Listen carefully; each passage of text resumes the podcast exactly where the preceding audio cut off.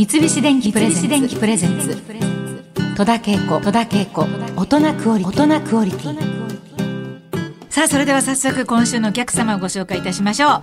タレントそしてキャスターとして活躍中の福澤明さんです。はいこんにちは。どうぞよろしくお願いいたします。ご無沙汰しておりました。ご無沙汰しておりました。あの私は福澤さんとは、は映画のそれいけアンパンマンででえ何本かご一緒させていただき、ええ。あのでもこうしてじっくりお話しするのは初めてなので今日めちゃくちゃ楽しみにしてます。いや僕もですよ。あの福澤さんはもちろん皆さんご存知だと思いますけど日本テレビの人気アナウンサーとして活躍されていてもちろん今も活躍で。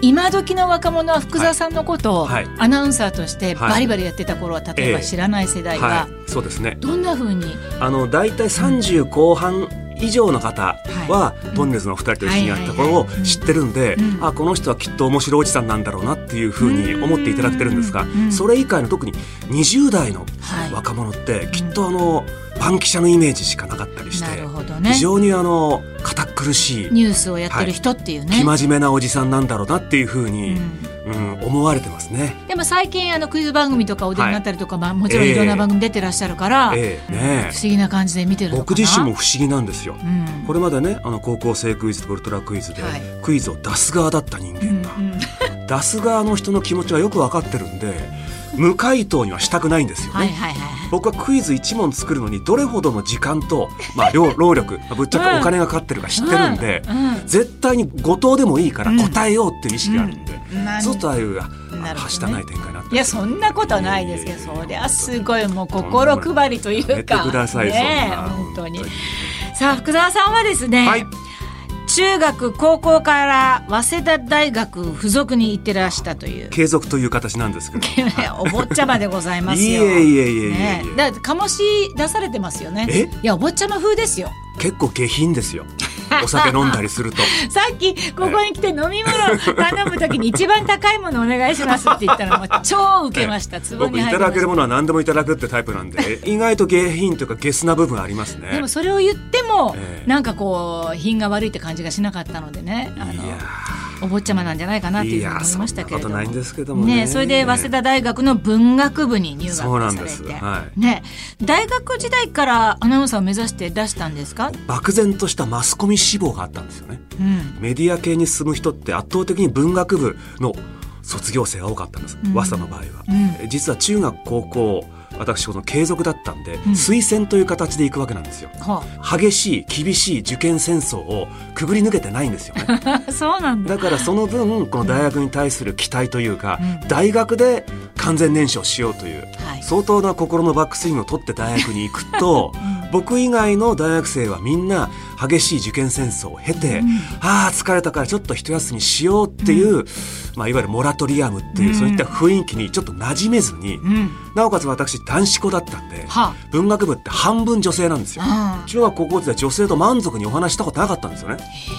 都立高校上がりのはい。連中とかは、あの普通に女性と会話して「なんとかちゃん」みたいな言ってて、うん。そういう連中がもう嫌いでうん馴染めなくて、ん。徐々にこう大学内でも孤立してきて、うん。マスコミ志望ではあったんですけどもイメージで言うとあの虫歯に思いっきりシャーペンの先を突き刺すみたいなうわもうひどいことしてやれってことで演劇を目指すこと えはい。ー、そうなんですか？もっとも自己表現をちゃんとしたいってことで演劇を目指して、まあそもそも演劇に対する憧れはあったんですけども、うん。で学外の劇団演劇集団園という劇団の養成所に入って入って、はい。大学時代に？大学生の時に、うん。えー何年か休学しながらですね。すごい、であの1年目2年目3年目まで頑張って、で最終段階で声劇団になれなかったんです。うん、厳しいで最終的に気がついたらあの大学6年生になってまして、もう同級生はみんな卒業して、はい。一流企業に入ってる中で、うん。でそこからようやく学校に戻って、ん。マスコミに対しての就職活動を始めて、うん。一番最初に受けたのが日本テレビのアナウンサー試験だったんです。ほそこで運よく内定をもらっちゃったんです、ういやいや運よくじゃなくて、えーだから本当にアナウンサーになりたかったんですかって言われるとそうでもなかった、うんには、はい。例えばもしそのままいらしたら同期生とか、はい。どなたがいらっしゃいました？渡辺謙さん。渡辺謙さんは僕の5つ上ですね。5つも上なんだ、はい。そっか、うんはい。今も同期は園で芝居をやってます。やってらっしゃる、はい。ああそうですか、うんうん、そう初めて聞きました。そうなんですよ。お芝居はじゃあもともと目指してらしたから、えね。だからこの年になってやっぱふつふつとやっぱりあの再燃してきてますよ。ああいいじゃないですか。どんどんやっていただやっていきたいなと思ってるんですね。思いますうん。さあ付属から上がってきた福沢青年ですけれども、はい。まああの皆さんご承知のように福沢さん背も高いしイケメンだしいえいえ。さぞかしモテたんじゃないですか？そんなことない。もう全否定させていただきますね。背が高いのは認めます。あの 僕がそもそも大学1年生の頃18歳の頃ってうん。すごい老け顔で、うん。であの大体入学式終わりには会場前にいろんなサークルとかクラブの先輩方が勧誘に集まってるんですよ、はい。チラシとかよ看板持って。く見る光景です、僕はどのサークルクラブからも声かけてもらえなかった。どうしてですか？在校生だと思われたんですね。あはい、本当になんか古いタイプの眼鏡をかけて、あうん。髪もボサボサで。だからそれがちょっとショックで、うん。それがやっぱこう大学に対する嫌悪感のきっかけになってますね。そこから徐々に徐々に大学と距離をソーシャルディスタンス 心のディスタンスを取り始め、あこの学校とは馴染めないのかもしれないと思いましたね。ああそうなんですか、えなんかスポーツはやらなかったんですか？僕は中学高校時代卓球部だった卓球部ですね。はい、卓球と競技自体がちょっとこう暗黒の時代というか暗いイメージを持たれていた。昔はね。昔はそうだった。今はね華やかなね今はもう部分華やかで。うん。メジャースポーツはい。仲間入り果たしましたけども、男子校だったし卓球部だったしってうん。2つの負のエネルギーを抱えて僕大学行って。ですから大学ではもう光の当たるような街道を歩こうと思った。うん。です けれど思も。まあ、先ほどの入学式のように誰からも声かけらずに出花をくじかれ、ね。でもそんな中、まあ、はい。あの縁は、うんあの最後まで行かれなくって、はい。でアナウンサーの試験を受けて、はい。